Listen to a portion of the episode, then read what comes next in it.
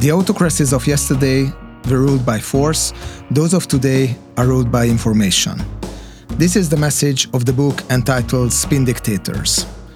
How did information replace violence in autocrats' playbook?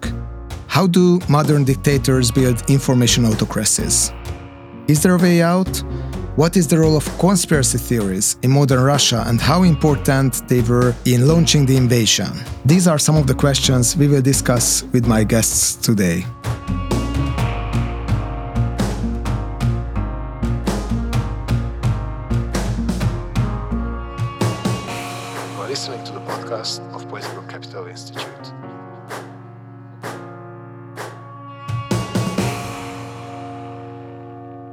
Hi, everyone. I'm Peter Krekó, the director of Political Capital Institute.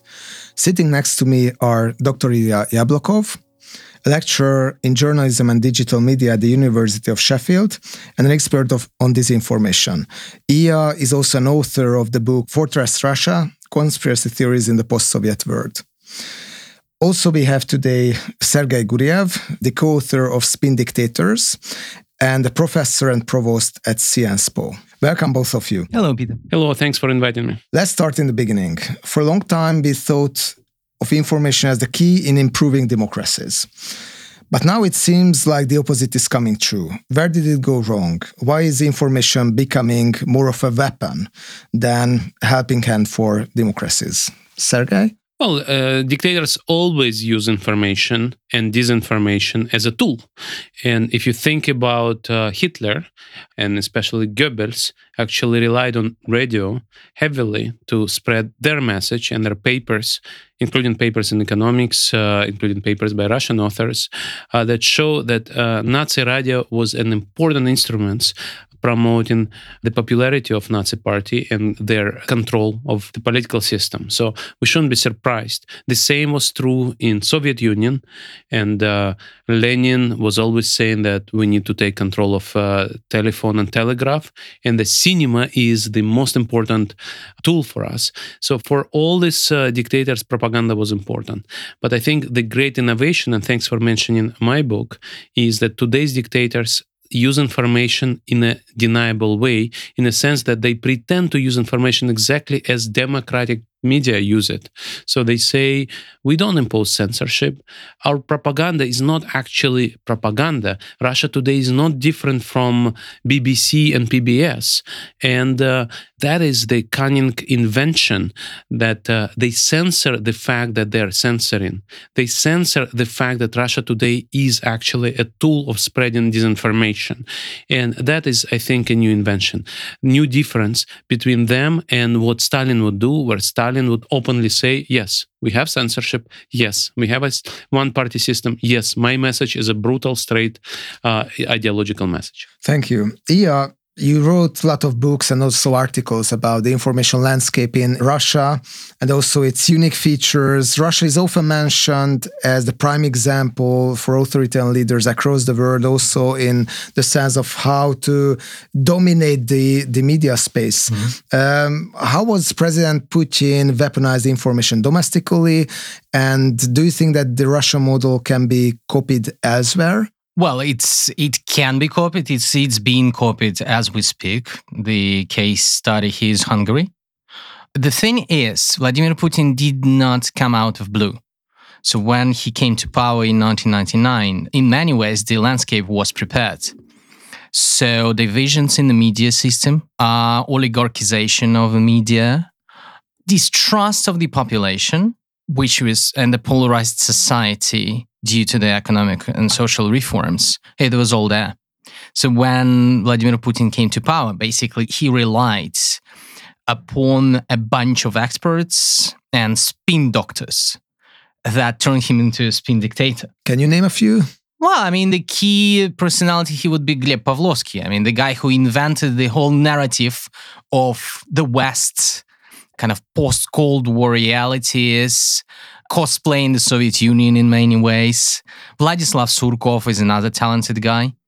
So they have created this framework of Russia besieged by the West, but in a very performative way. So, what differs today's situation to the situation of the early 2000s at that time when Putin started his authoritarian grip on power, he was very performative. He was performant. There were institutions that could, in theory, provide checks and balance.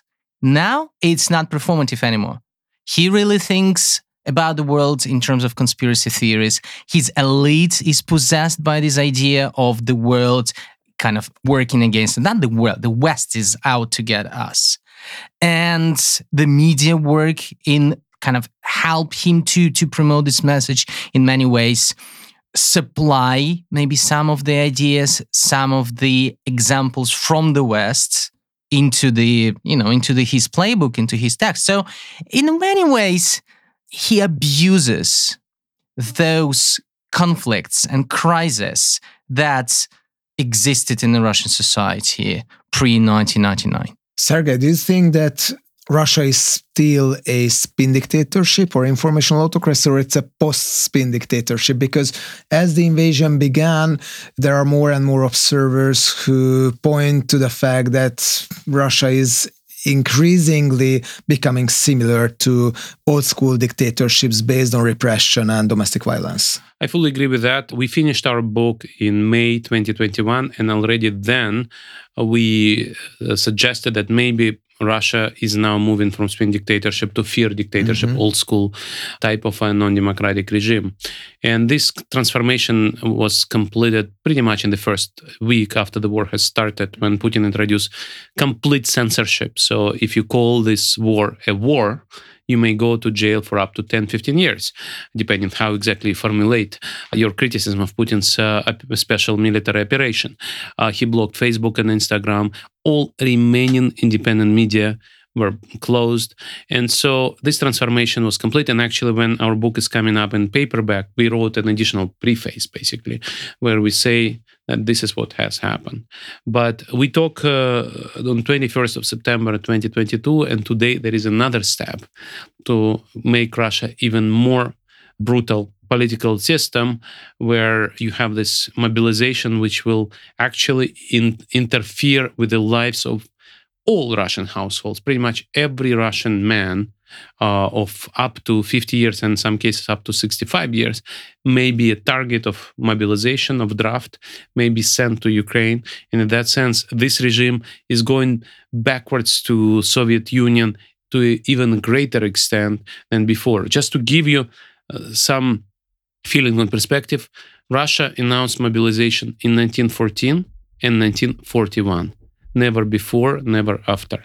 So this is quite a day quite an uh, quite an era we are living through today. Yes, yes, it's it's history in the worst sense, uh, exactly. as, as, we can say. And does it even mean that spin dictatorships can mainly operate in the environment of peace, and that the let's say the modus operandi of war is usually more fitting to these classical fear dictatorships? Well, there are different kinds of wars, and uh, the war we are living through right now is indeed very similar to European wars of 1940s. Yes. While you can also think of spin dictators' wars, so for example, annexation of Crimea was a yes. Russian-Ukrainian war, invasion of Russia into Ukraine, but it was a spin dictators' war.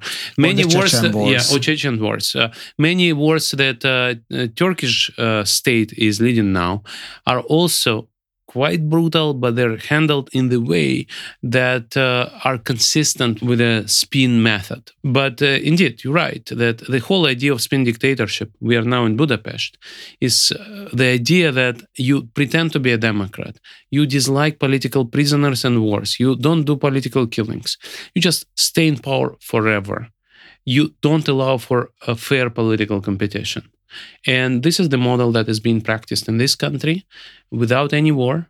You manage to consolidate power through other means, through deception and that's exactly the perfect spin dictatorship. Yes, I I tend to agree that uh, Orban have built up a very efficient spin spin dictatorships, and also it is becoming a model for many in the Western Balkans, in Europe, but also in the transatlantic world, as we can see from the high level contacts of uh, the Orban government with the with uh, with the Republican uh, right. Ilya, uh, what role you think conspiracy theories have played in preparing the invasion in terms of uh, preparing the society for the invasion, but also in the sense of preparing the elites uh, for the invasion. In an article you recently, or in a few months ago, you published that New York Times, you mainly argue that it seems like the Russian political elites have uh, started to believe their own, own conspiracy theories and propaganda. Well, a certain part of this elite, certainly. I would say conspiracy theories, A, provide a tool of uh, social and popular mobilization. And that was mainly their role throughout the 2000s and roughly speaking, like first half of the 2010s. So it was a, an instrument. Then, once the regime slipped into the crisis, financial crisis, but also kind of, it's not ideology, but it's kind of the, the, the, crisis of the whole model. So Putin's popularity went down. He was not anymore the efficient manager. Economically, they introduced these new reforms to the pension legislation. Then conspiracy theories started to play roles of the main kind of ideological tool. And hence we see the changes in the legislation slightly earlier in 2013, they stepped into this kind of traditional binds. LGBT, anti-LGBT legislation, then promotion of the foreign agents law. So gradually, conspiracy theories started to replace legislation. Mm-hmm. And then, as a result, we see that the image of Ukraine, pretty much since 2005, grew up into the eternal enemy. And we've seen it first in 2014 with this image of Ukraine as the puppets in the hands of the mm-hmm. US. But now it's an existential threat. So nobody is talking about Ukraine as a kind of single separated entity. It's just a part of this big global conspiracy. And a certain part of the elites and a certain part of the Russian society buys into that they do believe it is because it's so easy to spin this idea of a foreign country that can do whatever. I mean, conspiracy theories about weird stuff, about strange things, they always possess attention. But nowadays, and especially in the conflict with Ukraine, it basically became the only reason for the invasion. Because if you look at the speeches, if you analyze the speeches on 21st of February, 22nd of February, and 24th of February, it's all about the Western conspiracy against Russia. So it's a reason for invasion. There's a whole philosophy around that. And it's the driver that helps, for example, law enforcement services to legitimize their activities and for politicians just to get rid of any opposition in any dissenting forces you are also doing some research on trolling activities mm-hmm. and and uh, and the online presence of inauthentic online behavior and mm-hmm. and its actors. So, how important role you think uh, Russian troll farms are playing either in directing the domestic discussion in Russia in social media platforms, VKontakte, for mm-hmm, example, mm-hmm. and uh, how important they are, you think, in the information warfare of Russia against the West and Ukraine? I would say that. I wouldn't put so much stress on troll factories. I think if we are saying that, oh, they are crucial in training the attitudes of the Russian population, that's not true. We're mm-hmm. just giving too much credits, credits. to Prigozhin, to the troll factories of the Moscow mayor.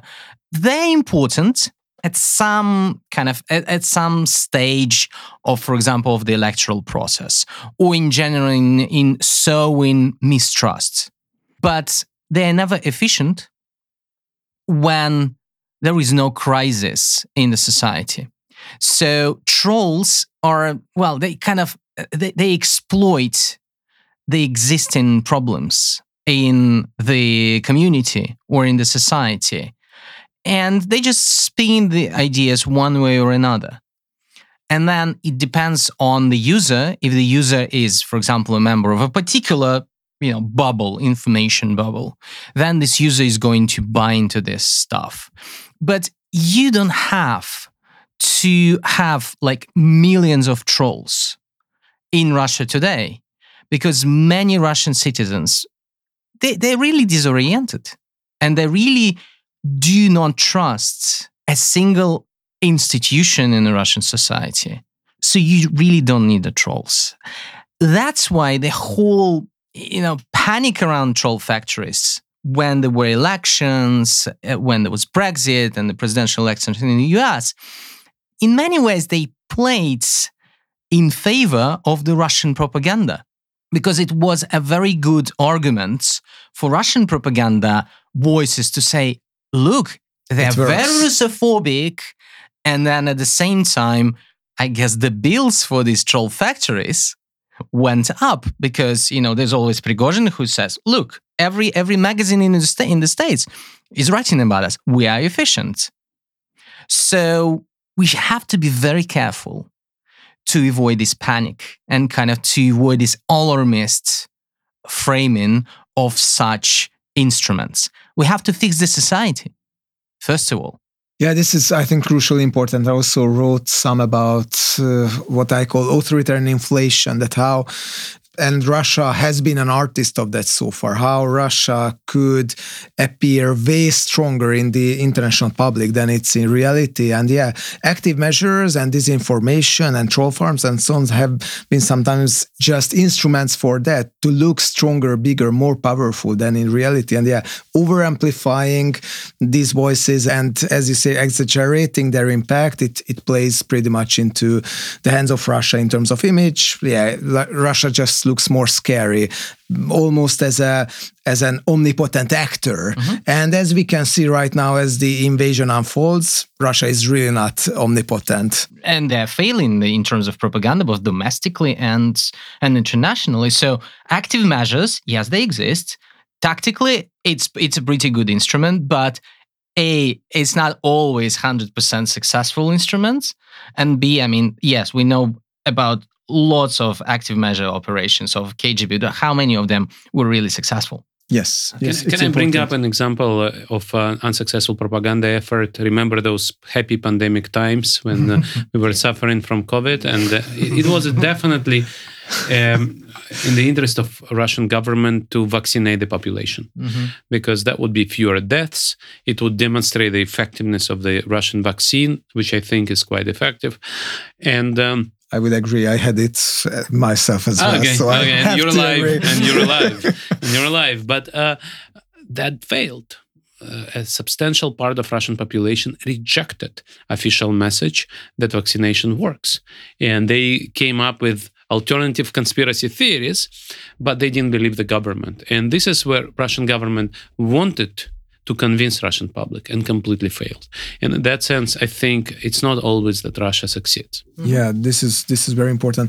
Let me raise a more personal question. You you, you both born in Russia and also lived uh, for for a while in Russia. What has been your personal experiences about how this uh, Putin regime based first more on the manipulation of information have built up and when did you started to feel that it can really start to be malevolent so first, uh, Sergey. Well, um, you could see it from the very start.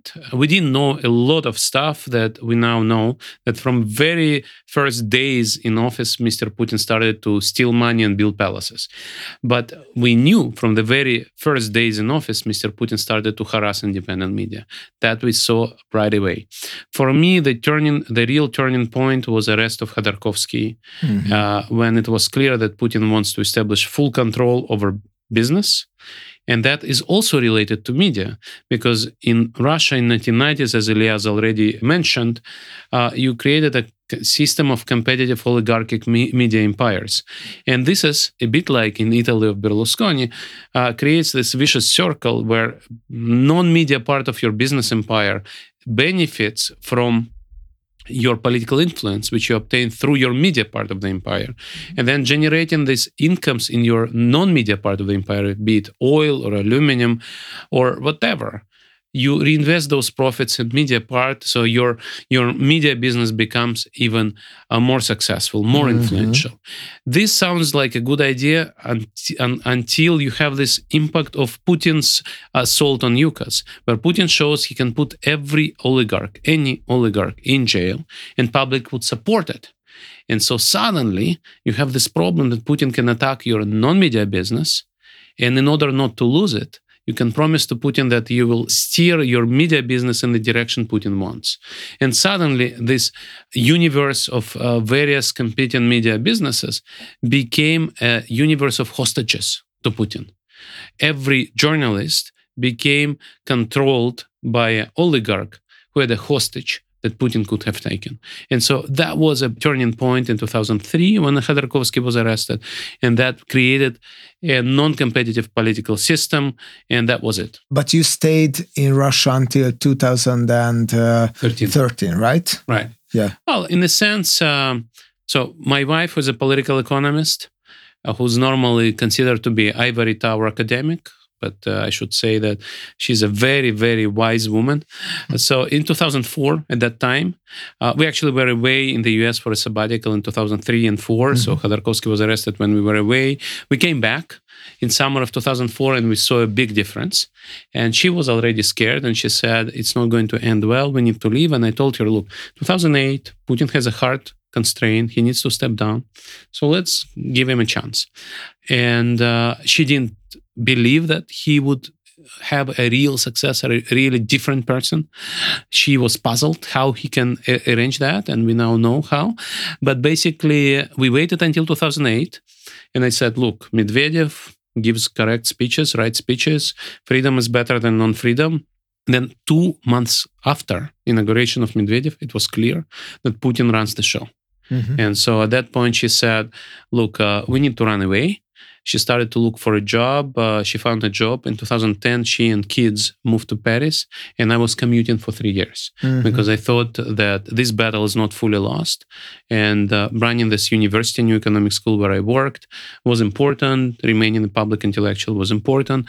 But then at some point, uh, common friends told me, uh, "You should be out of here now." And I just bought a one-way ticket for next day and left.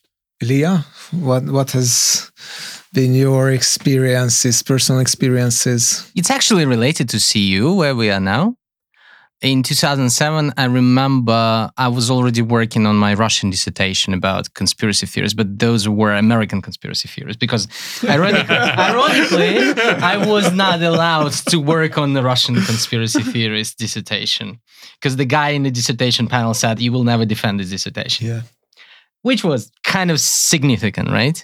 And in 2007, I was listening a lot of Echo of Moscow. And I remember one particular broadcast. It was Yevgenia Albats' program, and Pavlovsky was there, and it was right on the eve of the elections to the Duma when he actually left the room. He yeah, left yeah. the studio. I remember. Probably you remember. I remember. I remember. And it was it created this fear, right? So kind of and then his message Why was did like, he left the uh, studio? She was asking some, you know, kind of useful questions. And he said, you know, be prepared, something like that. So he sounded really scary for the audience. He he knew exactly who the audience would be, and he really knew what the effect should be on this audience. So he sounded scary. He just dropped the mic and left the studio. There was a break, and I was sitting there listening it live, and I'm like, "Mother of God, it's like something is prepared and look at that was now i know because i was studying conspiracy theory then i started working my dissertation on russian conspiracy theories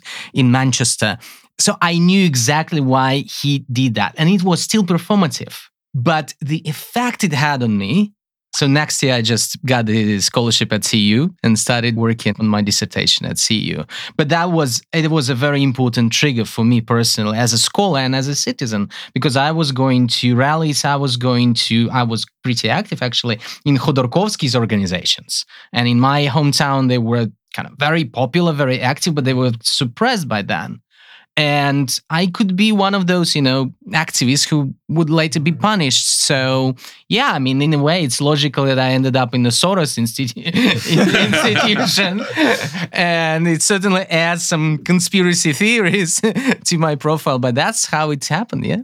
How is it is it to communicate with your friends, relatives who are living in Russia? If if you would like to tell anything about it but you can skip the question if you want. yeah, i don't i don't have any problems uh, and uh, i think uh, the most important uh, thing for me was that uh, my parents saw on the TV that propagandists criticize me accuse me being of global conspiracy. I I am part of World Economic Forum community. I went to Bilderberg meetings. I'm a member of Trilateral Commission.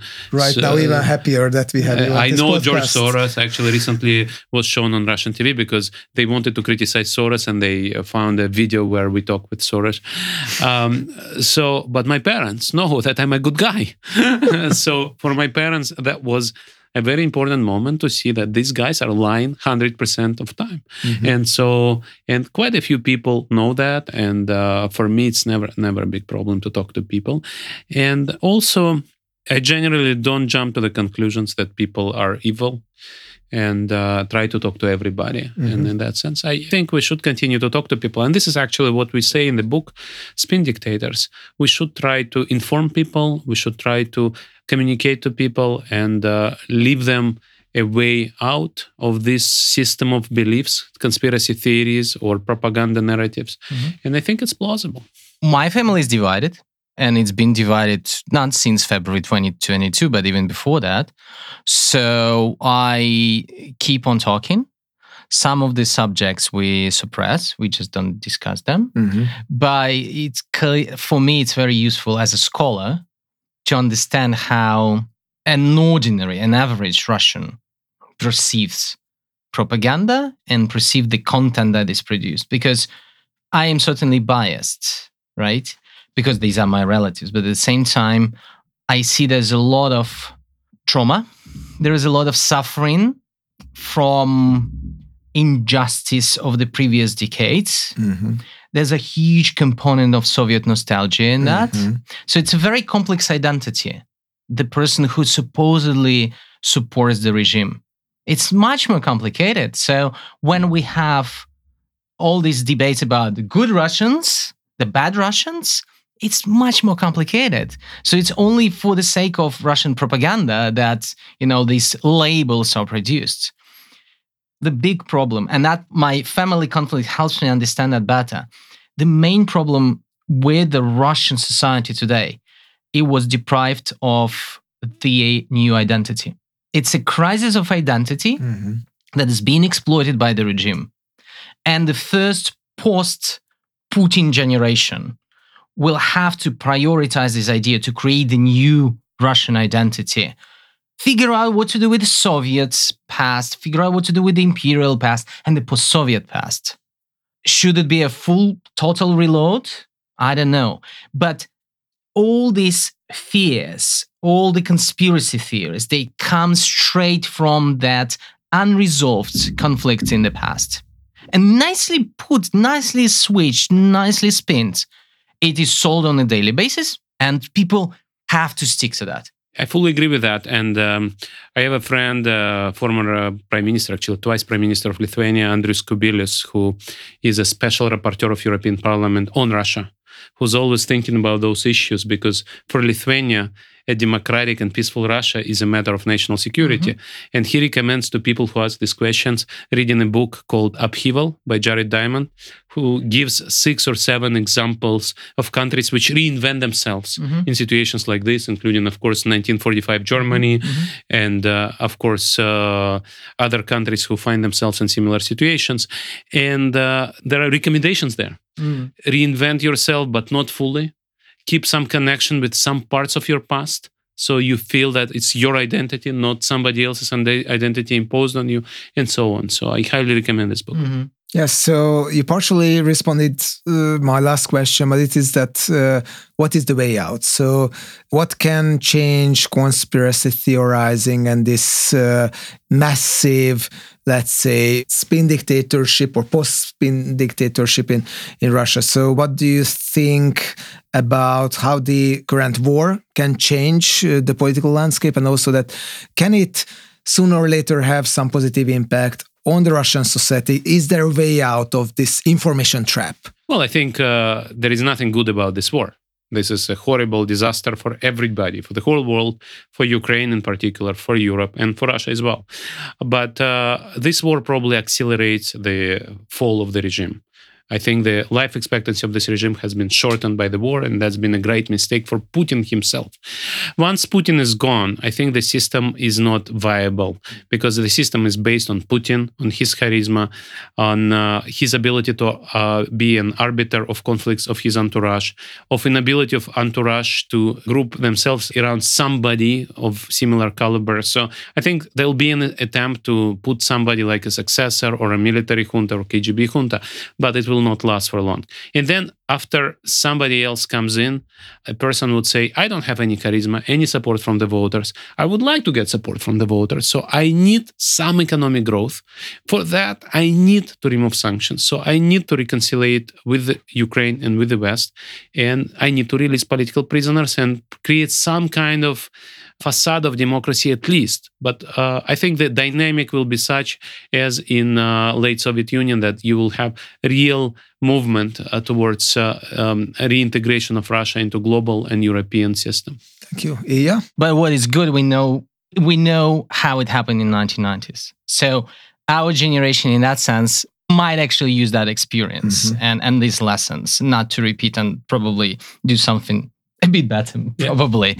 Yeah, um, I think the way out of it is to make sure that the Russian society has less internal conflicts that are based on social and economic problems. Because if we talk about conspiracy theories in particular, this is a global trend these days. So Russia will always be part, no matter how the Kremlin tries, will always be part of the global society. Global communications are everywhere. So conspiracy theories will be traveling around the world. Uh, I mean, COVID 19 conspiracy theories is a great example, right? They, they immediately ended up in the Russian society. So the main problem is, and still is, despite all the efforts of the Kremlin, is the mistrust of the larger society to the to the elites. That what makes Russian society kind of a part of the global populist phenomenon in a way, right? So uh, the attempt of this transitional government, whoever it is going to be, is to a resolve these conflicts, really go to the local communities because they are part and parcel of the civil society and the third is certainly the media system needs reforms. And there should be stress on the local media as those that can bring change and can actually bring the voice of the local community to the wider public. But also, we need to have a clear, again, I repeat it again and again and again. We need to have like clear ethical guidelines for the media and checks and balances what the media can do, how they frame news, what they broadcast, and journalists and media, and even politicians must have as bear responsibility for what they say. Because what we witness today is that those who are in power have no limitations. They can say whatever they want, they can do whatever they want, and they get away with that.